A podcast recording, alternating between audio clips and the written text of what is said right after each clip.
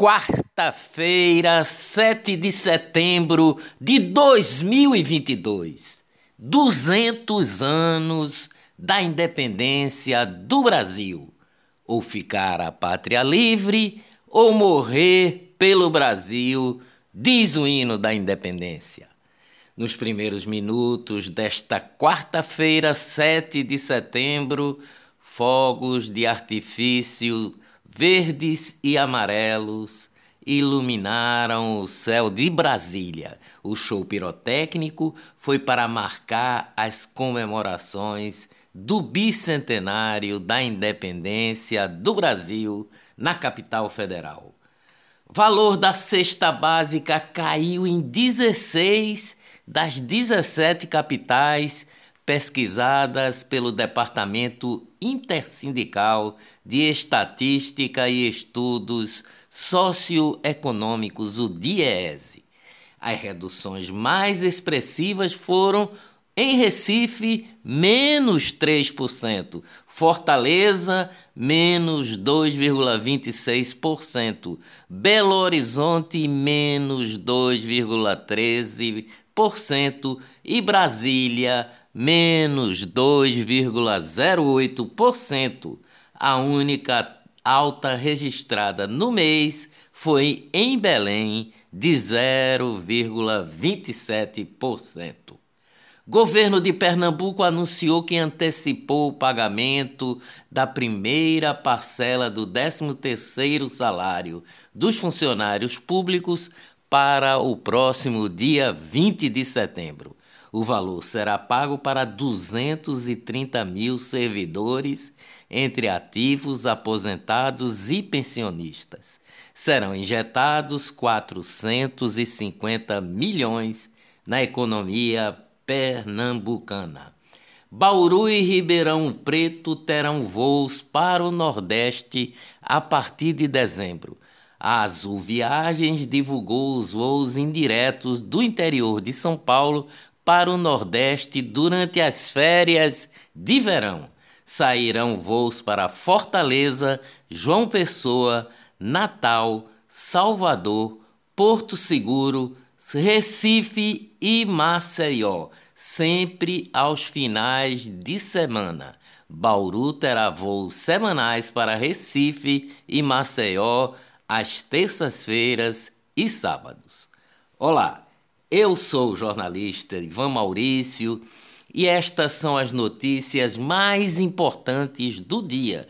Tudo que você precisa saber para ficar bem informado em apenas dez minutos.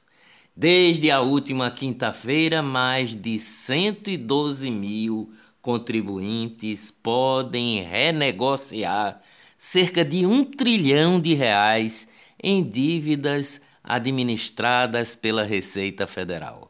Assim, dependendo do caso, os débitos poderão ser pagos com desconto em até cento e quarenta e cinco parcelas.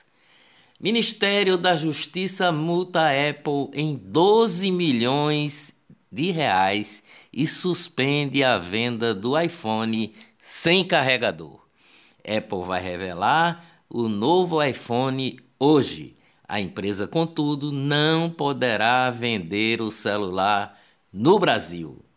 Faleceu o sócio fundador da CEPLAN, Consultoria Econômica e Planejamento, Leonardo Guimarães Neto, aos oitenta e quatro anos, no Recife. Guerra. China lucra com exportação de gás à Europa. A estatal chinesa negociou quatro milhões de toneladas de gás com a União Europeia. Economia em Pernambuco. Em Pernambuco, oitenta e um vírgula cinco por cento das pessoas estão endividadas. O cartão de crédito é o maior vilão. A pesquisa da Confederação Nacional do Comércio. Negócios no Brasil. Mercedes-Benz anunciou ontem uma reestruturação de sua fábrica de caminhões e chassis de ônibus em São Bernardo do Campo, São Paulo, que resultará na demissão de três mil e seiscentos trabalhadores e a terceirização de parte da operação.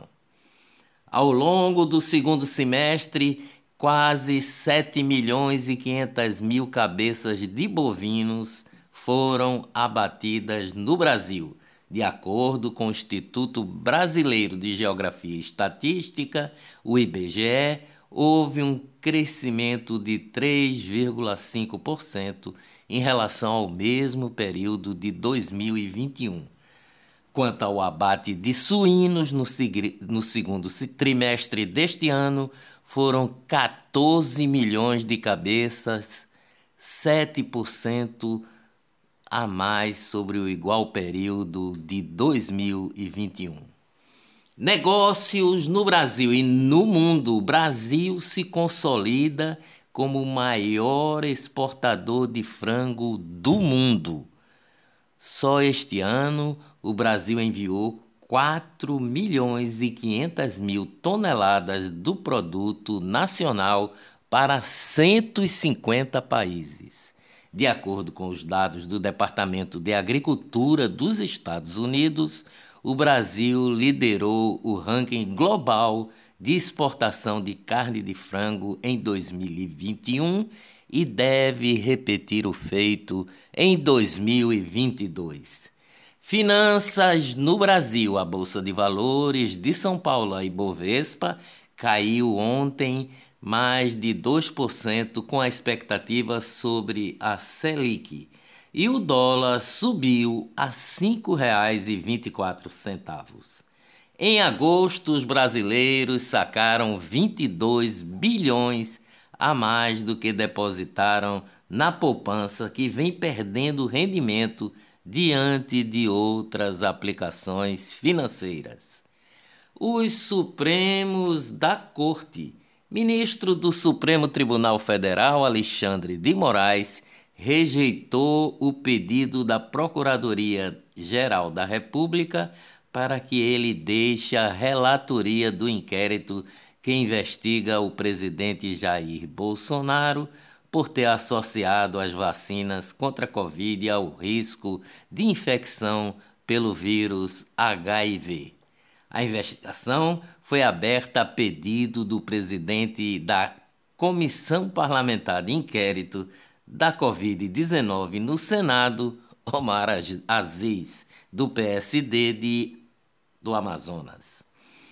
Suas Excelências, governador Paulo Câmara coloca oitenta milhões a mais no orçamento da Assembleia Legislativa de Pernambuco, que tem atualmente quarenta e nove deputados estaduais.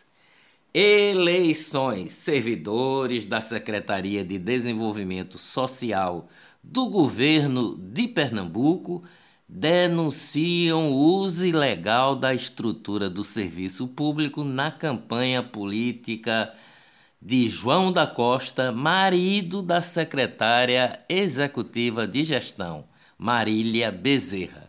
Segundo a denúncia encaminhada ao Ministério Público, carros oficiais da secretaria estão sendo usados nas atividades de campanha de João da Costa, ex-prefeito do Recife e atual candidato a deputado estadual. Grupo de, de WhatsApp dos próprios funcionários da prefeitura de Tracunhaém, que vazou um vídeo do prefeito irmão Aloísio assinando uma ordem de serviço e pedindo votos para todos os candidatos dele na Frente Popular. O ato caracteriza crime eleitoral. T S E, Tribunal Superior Eleitoral, suspende nova propaganda de Bolsonaro com Michele.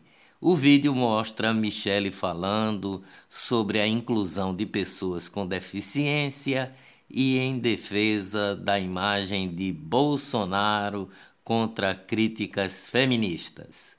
T S E aprova o registro da candidatura do presidente Bolsonaro. Pablo Marçal, do Prós, tem registro de candidatura a presidente da República negado pelo T S E. Tribunal Regional Eleitoral do Rio, o T R E, negou ontem o registro de candidatura de Daniel Silveira, do P T B. Daniel Silveira pretende concorrer ao cargo de senador. Cabe recurso ao Tribunal Superior Eleitoral e Daniel afirmou ontem que vai recorrer. É uma covardia o que fizeram com Moro, disse ontem Bolsonaro. O presidente contestou a ação da Justiça Eleitoral do Paraná contra o ex-juiz em razão de suposto material de campanha irregular. P C C, primeiro comando da capital, orienta familiares a votarem em deputado, deputada do P T, diz a revista Veja. A candidata é esposa de um detento preso por tráfico de drogas e promete melhorar o ambiente carcerário. De acordo com a reportagem da revista Veja, um preso que atua como informante da polícia relatou que o primeiro comando da capital, P C C, teria emitido um salve, que quer dizer uma ordem, orientando as familiares de outros presos a votarem em Fabiana Soler, ex-vereadora de Potim, em São Paulo, e atual candidata a deputada federal pelo P T. Fabiana é esposa de um detento que cumpre pena no presídio de Presidente Venceslau, interior paulista, Evandro Andrade da Silva, conhecido como Ceasa, Veinho e Bondinho, foi condenado a quarenta e oito anos de prisão por roubo, porte ilegal de arma, homicídio, receptação, cárcere privado e tráfico de drogas. Brasil e Portugal no sete de setembro. Os presidentes do Brasil e de Portugal se encontraram sem mágoas ontem nos eventos de sete de setembro. É que há dois meses, em julho, Jair Bolsonaro cancelou a audiência após Marcelo Rebelo de Sousa, presidente de Portugal, cometeu a gafe de se avistar primeiro com o petista Lula em São Paulo. A indelicadeza do português não afetou, no entanto, a hospitalidade do governo brasileiro, que disponibilizou um jato da frota presidencial da F A B, Força Aérea Brasileira, para os deslocamentos do ilustre visitante no Brasil. Dias melhores virão, com certeza. Até amanhã, se Deus quiser.